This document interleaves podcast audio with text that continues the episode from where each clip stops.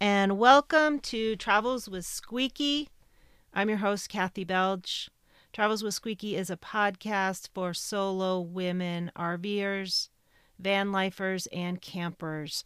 And I am sitting here in La Pine State Park with a new friend that I just met, Margaret Dunn. Margaret and I are part of a Facebook group of women travelers called Wander Women RVers. And we're having a little meetup here at the park. And she and I met, and she started telling me about her hobby, which is geocaching. And I thought it was really interesting. And I wanted to share it on this podcast. And I, want, I asked her to come on and be a guest so that we can all learn a little bit more about this. Uh, do you call it a hobby, Margaret? I would, An activity, a it more of an sport? activity. Some some people call it a sport. I don't exactly view it as a sport because you don't have to be athletically training to do it. Okay. Well, it's it's a very interesting um, activity, and I'm super interested in in hearing you tell me all about it. But first, let's back up for a minute and just tell me a little bit about yourself, where you're from, and how you got started in RV travel. Okay, I am from uh, a town, oh, 45 minutes or so north of Seattle, Washington, um, called Marysville. Um, I uh, have been RVing, oh gosh, well, since I met my husband, but RVing solo probably off and on for 15 years. Uh, started with a nice little tent trailer that we beat up really well. Um, and then when my son, who used to go with me, grew up and moved out, I didn't have anybody to help me set it up, and it took too long. I got kind of tired of that, so I got a trailer. Okay. And now, is that the trailer you're in now? Uh, no, actually, I got uh, an A-frame. Okay. Um, wanted something a little warmer, a little more substantial, and there are some parks that won't let you in with a tent trailer. Uh, mostly uh, bear issues. Uh, not so much around here. Um, so we moved into the hard-sided one, and then I used that for about ten years, and then decided I was tired of marking my spot in the woods when I had to go to the bathroom. Okay. So you wanted one with a with a bathroom, and now you are in this really cute. Go ahead. I'll let you say what it is. It's a 16 foot uh, single axle Airstream. It's technically a sport uh, RB, RB standing for rear bed.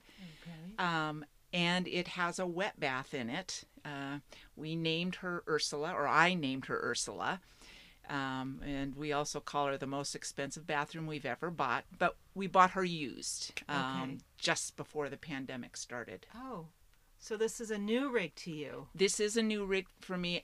Actually, um, I've only been camping in it not quite a year. I started last June, um, shortly after I got uh, laid off from work because of the pandemic, Okay. um, and have been all over the place, mostly Washington and uh, Oregon. Uh, but learning a lot, still learning, but Yeah. it's been fun. Awesome. And you're out here on your own at uh, La Pine State Park. Yes, I'm. Oh, uh, my husband, um, he's at home. He's very supportive of me going out, and I always check with him before I leave because I think, oh, maybe he's he wants me to stay, but nope, he's fine with me going almost any time I want to go, and anytime, any place I'd like to go. So and does he ever go with you? not he he and I do we do um uh, uh RV together but we haven't for um a few years partly because um our other trailer which is also an airstream but it's old um has needed a little bit of help and then the truck has really needed a little bit of help and then there's the dog who probably um is getting she's 16 so Okay. she's so we do RV together. He's never RV'd in this rig with me. So this yet. is your rig. This is for you. Per- yeah. And it was it was his insistence. Nice. I was ready for something um, less. I, I don't know, almost less flashy for want of a better term. Uh-huh. But he said, "Nope, this is what you're going to get. And Get in so- there, stream. Go for it. So if we- that's your dream, do it. It wasn't my dream, but I'm quite happy with it. Awesome. and I like how you have it all decked out. It's very purple in here. It's really nice little touches. She's got a Ursula. We we named her Ursula the bear. She has a crush on Smokey Bear. Oh yeah, well, good. A good bear to have a crush on, for sure. All right, so I want to get now into your activity, geocaching. So why don't you give me a basic overview for someone who maybe has never heard of it? Um, geocaching, the the real short, almost jokey response, but it it's kind of um, accurate. Um, geocaching is where I use multi-million dollar satellites to find Tupperware hidden in the woods with a GPS. That's the real short, jokey one. But it's basically at its basic level, and particularly when it started, it uh, was somebody goes and hides a container somewhere. It can be in the woods, it can be in the city, it can be in a park. Uh, they're literally all over the place. And they use a GPS enabled device, sometimes a handheld GPS. Uh, you can also use a cell phone if you've uh, got a uh, an app for it, which there are apps. Um, and they take coordinates, they hide the container.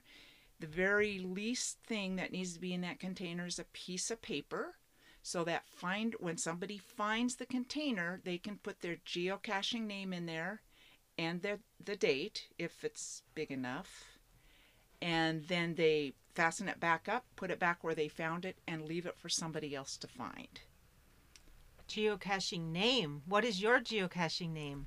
my geocaching name is flute face Okay. all one word with f's like yes, the, the musical instrument and the nose on your face flute face because you play the flute. i do play the flute this is true Okay, so I know you can use your phone, but it seems like you have a GPS device. Do you want to tell us about that? Where someone might get one and and what the cost is to kind of get into the sport? Um, you can actually get into the sport for free. Uh, geocaching.com is the basic uh, and probably the largest and maybe the only one left, I'm not sure, uh, company that handles geocaching. Um, all of the geocaches that I find are through them. So initially they're free, and actually, if you don't want to pay a yearly fee, that's fine. You can use your phone if you already have your phone. That's you've you've already paid for that. Geocaching.com has an app that will work on Android devices and iOS devices. The app is free as well, so you can get into it very basically for free. But um, I have been in it for a while, and I'm probably what they might call an old school geocacher. And I use a handheld GPS, um, which, if you wanted to go that route, you could spend. I'm thinking you might be able to get a new one for about a hundred dollars Oh, okay. um, but they lack certain um, the less money that you spend um, they lack certain things like um, i'm in flux between gps's right now i have actually two but uh, one of them is brand new it was a mother's day gift and i'm i'm learning how to use it still but um, it's it's pretty cool so Jeep So these are the same GPS devices that maybe somebody would use if they were into off-road biking or hiking and that kind of stuff. Ye- yes, both of these. Um, the the older one that I have, um, you can mount it on your bike. You can. Uh, there's marine mounts. Um, I have a mount for this uh, in my car because I added maps to it so I could use road routing to get into general the general area of a geocache. Um, and quite frankly, there's often geocaches right next to the road. They call them park and grabs. Okay. Um, this one, the second one that I have, is so new that there's no car thing for it yet. Okay. Um, so I'm, I'm waiting, anxiously waiting, because it's uh, quite a bit larger than the other. But I um, have carried these on pack straps um, just so that it's right there. Um, they're wonderful, but Okay. I'm old school. So The basic premise is you go online, you find the location of this cache, you enter the coordinates into your GPS, and then you go off to find it. Th- that's right. Um, however, you can, depending on the devices that you have, you can download information from your computer, or if you're using a phone through your cell uh, provider, you can download information to that without having to program them in by hand. Okay. Old days, we had to do that. Oh, we Gotcha. carry paper, and I can remember geocaching with the girls, and somebody would be sitting over there programming the GPS and then telling me where to drive to. Okay. Did you ever have it where you were just using maps?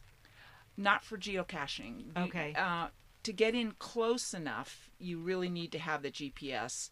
Um, it will. It, there's a lot dependent on how close you get to the cache, but on this side where it's a little drier than the wet side of uh, the Cascades, um, coordinates are usually pretty good. But it sometimes depends on how they took their coordinates and what they took them with. Sometimes phones. Yeah. Not quite as accurate. So it depends on the phone and it depends on the user. Gotcha. Okay. All right. So let's say I wanted to start out geocaching and I've got my I've got my coordinates, I know where I'm going. How do I know if where I'm going is in the middle of the woods or if it's if it is like you said just off the side of the road? Will you know that before you head out? Usually, um, you there's a couple ways you can know that. Um, sometimes, so every cache has a cache page online, and there's a description in there, and it might tell you that it's a park. It might just say it's a park and grab, or if you look on your map, it may uh, your electronic map on your device, it may show it right next to a road. Um, there are a very few a very few caches that actually geocache with Google Maps, Google Earth, Mm. and they will put the coordinates in, or there's a way I believe that you can transfer them into Google Earth, and then they'll look at Google Earth and say, "Oh, well, that's," and and they don't use a GPS. Those are rare. Okay. Most geocachers use some kind of device Okay. to go looking. All right. So what's the appeal for you with this with this activity?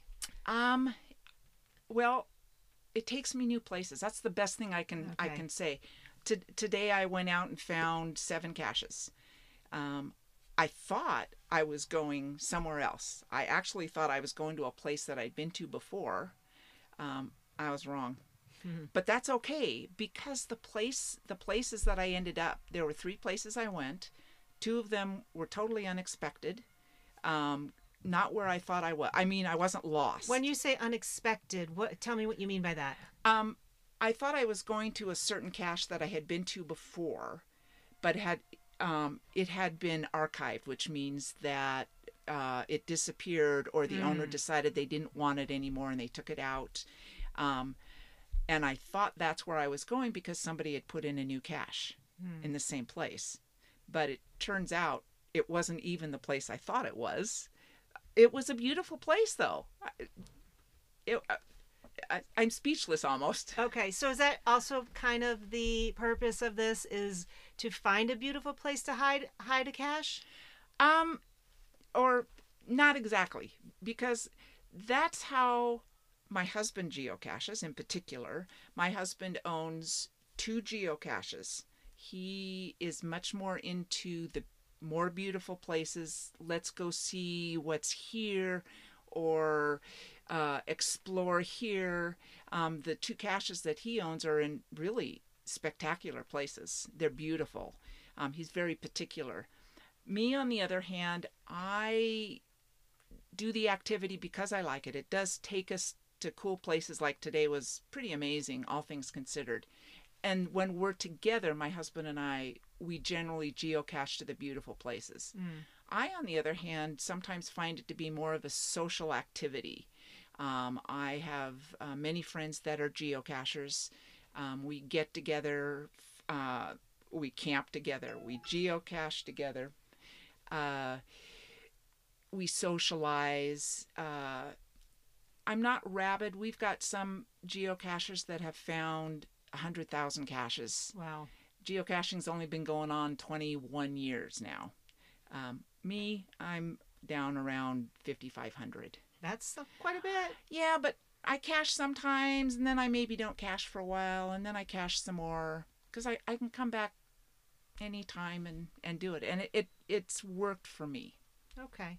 Well, I want to hear more about this social aspect because obviously this is a podcast for solo women and women who are looking for things to do when they're out traveling. And so tell me why, you know, a bit about the social aspect and and what is involved and and if someone wanted to get involved like how they might find a community.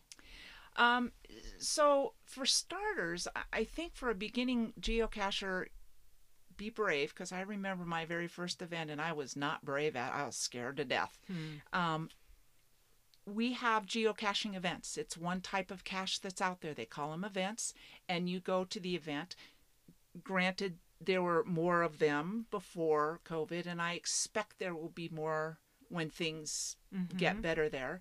Um, and you meet other cachers, and so many cachers are so so willing to help and and teach you if you want to be taught. Because sometimes when you're new and especially if you haven't even found a cache it's hard to find them you mm. don't know what to look for. You don't you don't know that okay your geocache says you're two feet away but really the geocache might be 20 feet another direction because the coordinates are not always ac- they're not always accurate. So it gets a little difficult to find them especially when you're starting.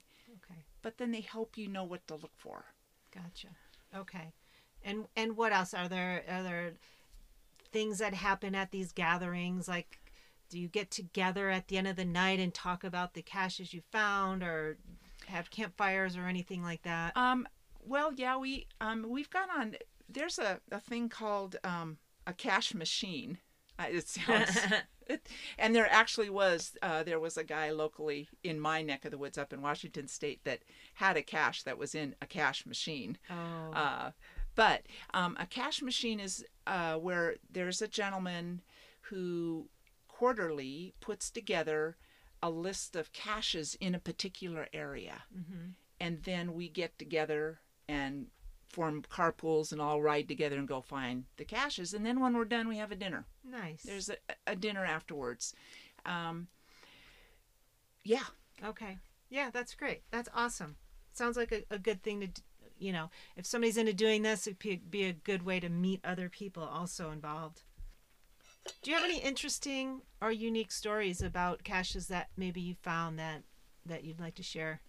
Um, I was thinking about that, and there's two sets of caches that come to mind. Um, both of them uh, were, um, I did not do it solo, but this could be done solo. Uh, one of them took a year plus to complete. So there's what's called challenge caches. And a challenge cache generally requires you to find certain caches that meet a requirement that the cache the owner of the cache challenge wants you to do.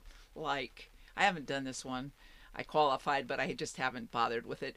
Um, in this one cacher says you find X number of caches in rest stops. Um, find you know 50 uh, caches in rest stops, and then you can go find the final for that cache. Um, so that's an example. So my husband um, is into forest fire lookouts, the old sites, um, of which there's hundreds of them. Three states on the west coast or in the Pacific Northwest have what's called a forest fire uh, lookout challenge, where you go find X number of caches within a certain uh, distance from what used to be or may currently still be a forest fire lookout site. Generally, it's about a tenth of a mile, but it's a little bit dependent.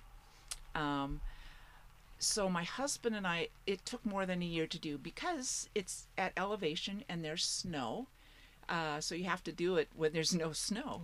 Uh, so we did this Washington State Forest Fire Lookout Challenge, and I have to say it was probably the best tour of the state that I have ever had. All from elevations. Uh, I think there's one called Sun Top, which is you go up there and the view of Mount Rainier, literally in your face Wow. from there.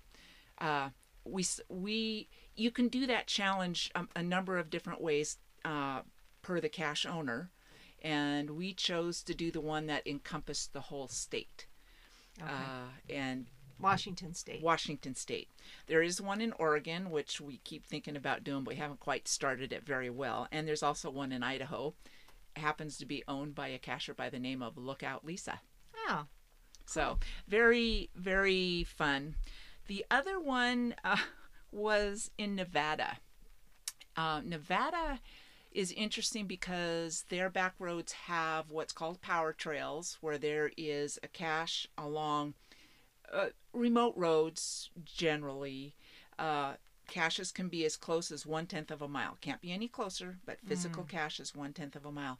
And there are miles of these caches, one tenth of a mile apart, thousands of them. wow. But uh, we, no, I didn't do those. There also happens to be, because it's Nevada and it's kind of near Area 51, Yeah. um, sh- a shaped series of caches. And this series of caches is in the shape of an alien head. Mm. And I believe there's another one in the shape of a flying saucer. Okay.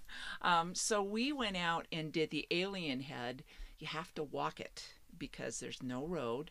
So I was pretty, I was pretty pleased with myself. Yeah. 52 caches in four hours. How ma- how many miles? Um, I don't know, but they were all a tenth of a mile apart. Okay. all Not, right. but they weren't in a line. Yeah, they, they were, were in, in a a shape.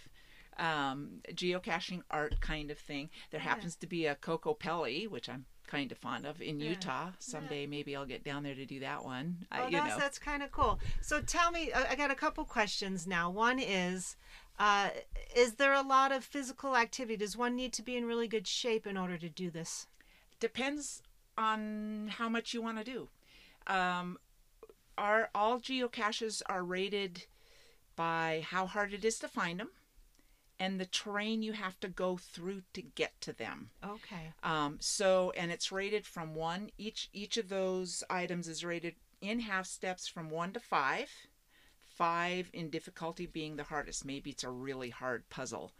Um, sometimes it's just how the cache is hidden. You can't assume that it's just one obvious container. Sometimes you might find a flat magnet that has official looking writing on the front or maybe is painted to blend in with what it's stuck to. You take the magnet off and on the back is a piece of paper to sign. Okay. So that's a 5. Okay. On the terrain, a 1 implies that somebody in a wheelchair could find the cache and reach it. Uh, maybe it's a guardrail magnetic kind of thing that they can get right next to. There's there's plenty of other ways that it could happen. A five generally implies that you're going to need special equipment, scuba tanks, climbing gear, technical climbing gear, as an example. So there's geocaches under the ocean. Uh, well, under underwater, yes. Wow. Uh, I um, there might be one under the ocean. I'm not really sure. I mean, somewhere deep. Um, there are some special caches like that. Um, I believe there used to be one on a space station. wow. How interesting. But those are very special. um, Okay. very, very special kind of caches. Um, but the, or um, a common thing you might need for a terrain five would be a boat. okay. Not a public ferry, but a boat or a kayak, or you might have to swim to it, or who knows? Wow, how fun. How fun. So tell me when you find one of these caches, like what besides a piece of paper, tell me more about what might be in one, what the container might be, like what what is it? You know, is there anything especially appealing about the particular cache or is it just that you found it? It depends again on how you play the game. There's so it, there's so many ways to play it, but at, at a basic level, every physical geocache has a container that could be as small as half of the size of the joint on my the last joint on my little finger. Wow. It could be that small, maybe even smaller. Okay. That one's a little wonky, but um, that's the basic size. Um, and sometimes these are this particular one that's in my hand is often used as a pill container. You can buy them at drugstores. We call them bison bison tubes.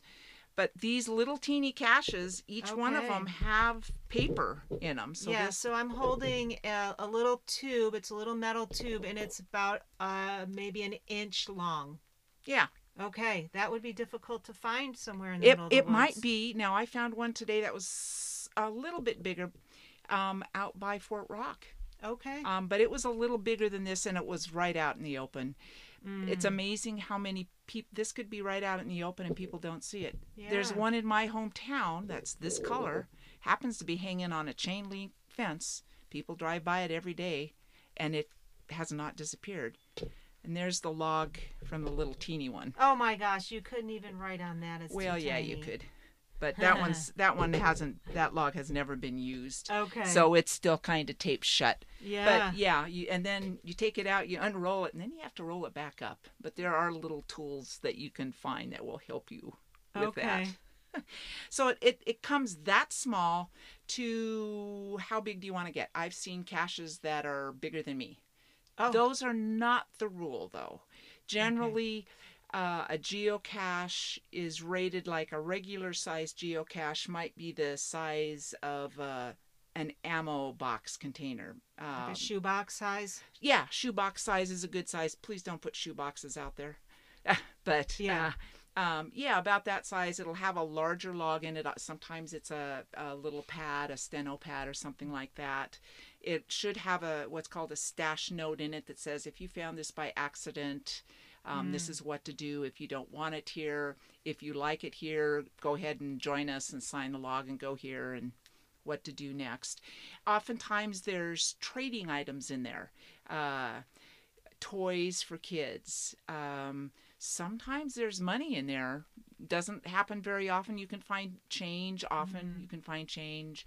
I think I found a twenty dollar gift certificate once in one cache and uh, Just sil- for you to take, for the finder to take? well, ideally, what you want to do is trade relatively evenly Okay. uh, unless it's specified otherwise. Mm. Uh, first to find the person who finds a new cache first. That's a, for some people that's a really big deal, and oftentimes there's a prize in there for the first to Ah. find person Okay. who can take it and keep it if that's what the cache owner has specified.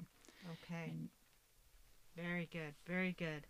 Um so just yeah, so not it's not like there's expensive things in there, but just little tokens and little fun maybe little fun things to find. and- generally, that's right. I um, found I, I love silver things, and um, there was. It's been several years since I found this cache. I was first to find a, a cache, and the first to find prize in there was silver rounds, actual silver one ounce silver oh. rounds. But I found like uh, painted rocks. Some of them are Yeah. quite cute. Some of them are very good.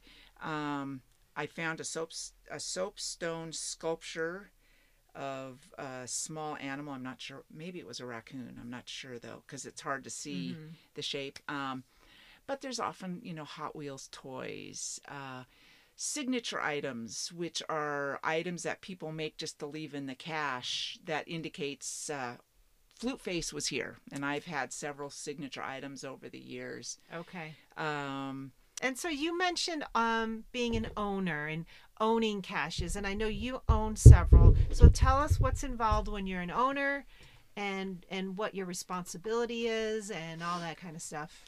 Okay. Um, to place a cache, to hide a cache, um, the rule says that you need to have the land owner or manager's permission. Oh, that was going to be one of my questions. Are these all on public land? No, Okay. they're not. Um, how, however, the uh, the permission is not always obtained or asked for, even. Uh, and I speak with a certain amount of knowledge, partly because I've hidden plenty, and partly because I work for a parks department in a volunteer position. and they're supposed to come to the parks. And then what happens is the park refers them to me. Mm. But I've only had one in the four or five years that I've been doing it with the park, but I know that they've been hidden in there. Okay. Um, and I don't generally worry too much about it. the The problem comes in when somebody tries to put it somewhere where they shouldn't be doing it. Uh, a really big example is national parks. Oh, they're not allowed in national They, parks. they are allowed in national parks. Okay. However, there needs to be permission asked and granted.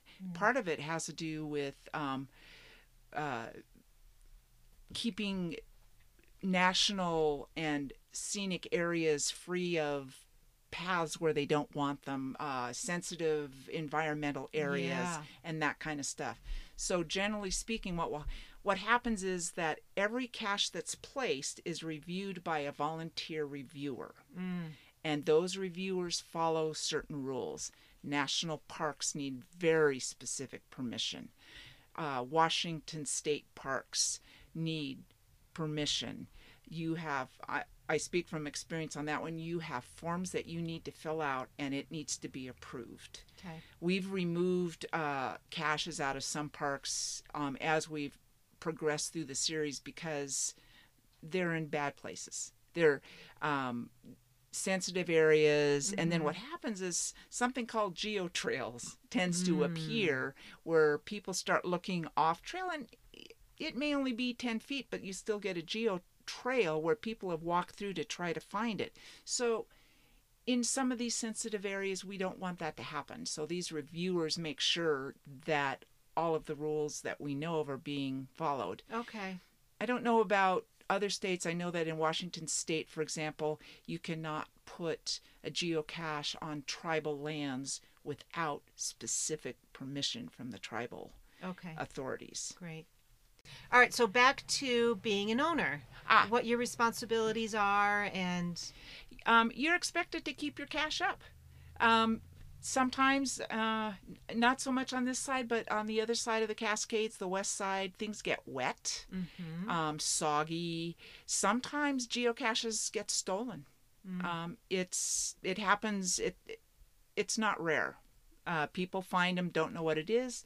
Oh, here's a cool ammo box. I think I'll take this home with me. Mm. Um, I, I don't know what it is, but it's out in the woods, so somebody must have lost it yeah.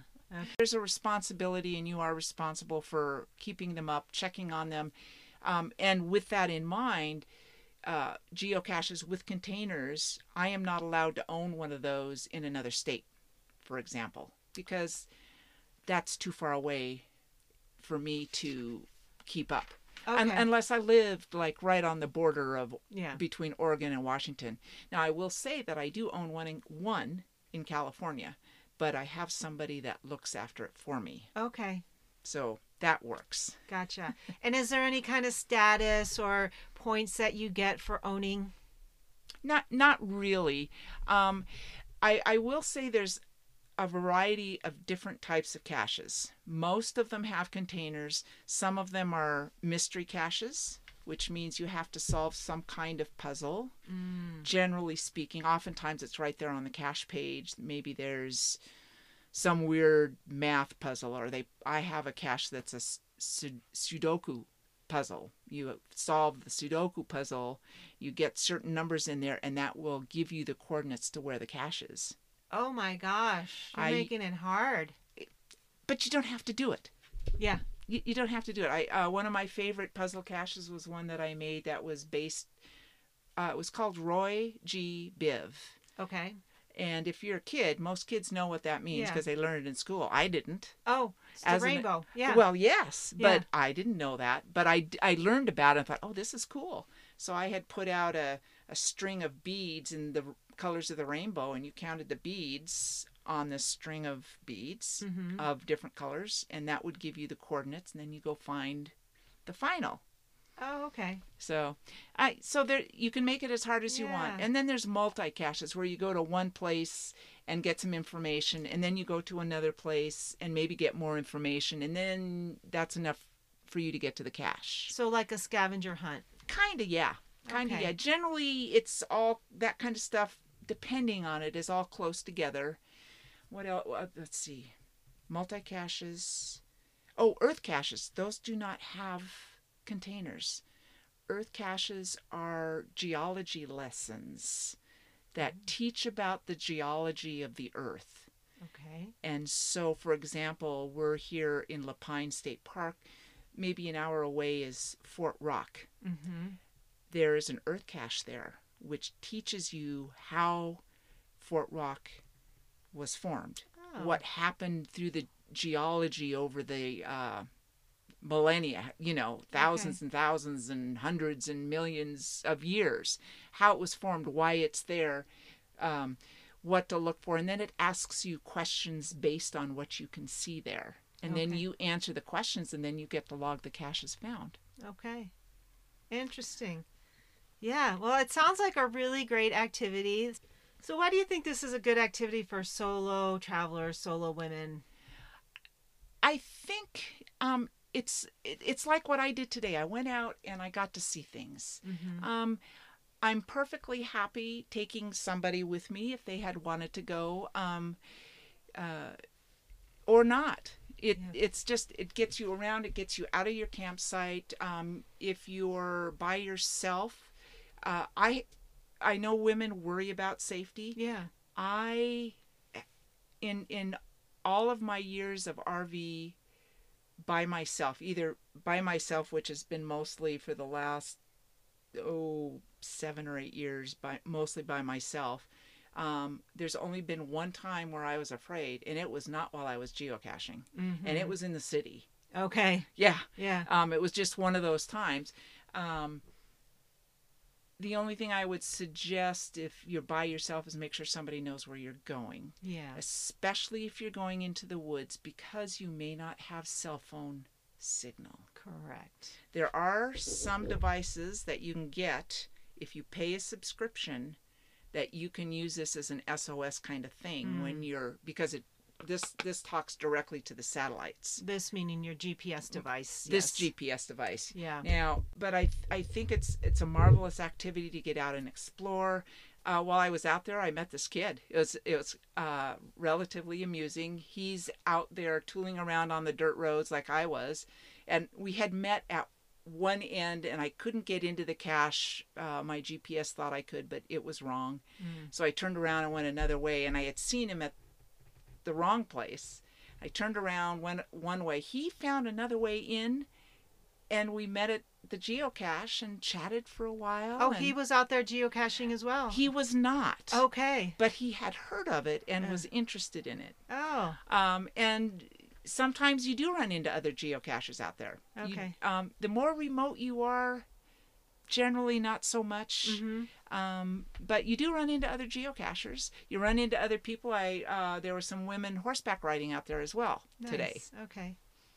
So Yeah. it, it's a way to explore. It's a way to view the area that you're in, see wildlife, find little treasures while you're out there. Yeah, and you're showing me you found a little bird's nest and a heart-shaped rock. It's gorgeous. The and I, I will say I will not take a bird's nest out of a tree. This was on the ground, Okay. or I I wouldn't have touched it. yes. Um, I will say geocaches. Some people put out birds' nests with a geocache in it, oh. or a bird house with a geocache in it. Geocaches are not always in A box. a box, yeah. but while you're out there, be careful. Uh, we've run in while caching. We've run into rattlesnakes, Okay. scorpions. Mm-hmm. Uh, Inside the box. no, Okay. I generally not. I, I, I should I should say that I did hide a cache once and I found this wonderful hole and oh great place and I Oh. stuck it in there. It was a plastic box, and whoever lived in there chewed his way into the box and out the other side. Okay. So you might find something in your box, you know, when you're looking. You know, yeah. Be, be careful. Just- Wear your gloves. Have your goggles on. Um, well, you know what? Take a. I try to remember to take a pokey stick with me. okay. because sometimes they're in like tree holes. I used to have one uh, in a hole in a tree that had to do with Winnie the Pooh. Mm, You don't really want to stick your hand in holes. Take take a pokey stick and gently poke in there, yeah. or carry. I have a mirror that extends. You can Mm. stick it in the hole and kind of look, around, and there. Okay. So Yeah. Well, fun, fun. This was great. Thank you so much for sharing all about that. Um, you know, is there anything else that you'd like to tell us that, that I didn't get to ask? Um, just a few other things about geocaching. In the event arena, um, there is one thing that we do that I should make sure that y'all know about. Um, Yeah. Uh, it's called um, cache in, trash out. Oh. Uh, the idea being um, that you take you put a cache in place, and if you find trash, or if you're visiting a cache and you find trash, take it out with you, so long as it's not icky. so you you, so you- when you're out there, you carry something, a bag or something, and pick I up usually have a bag, not necessarily to pick up trash, but I usually have a bag for who knows what Mhm. um, that you might find, or maybe you'll find a wet cache that, or a, a log, or you might replace the log, and you you want to help keep things dry. You might put all this stuff in the plastic bag, but if you're out there and you find stuff around, you pick it up. But we also have events to do that Oh. oftentimes like uh, i uh, have hosted uh, a campout, a geocaching campout for the washington state geocaching association hmm and p- oftentimes part of these campouts include what we call a CITO, cache in trash out Okay. and we'll spend time giving back to the park by working on a project for them for a few hours. Uh, sometimes it's removing invasive weeds. Sometimes it's just picking up garbage.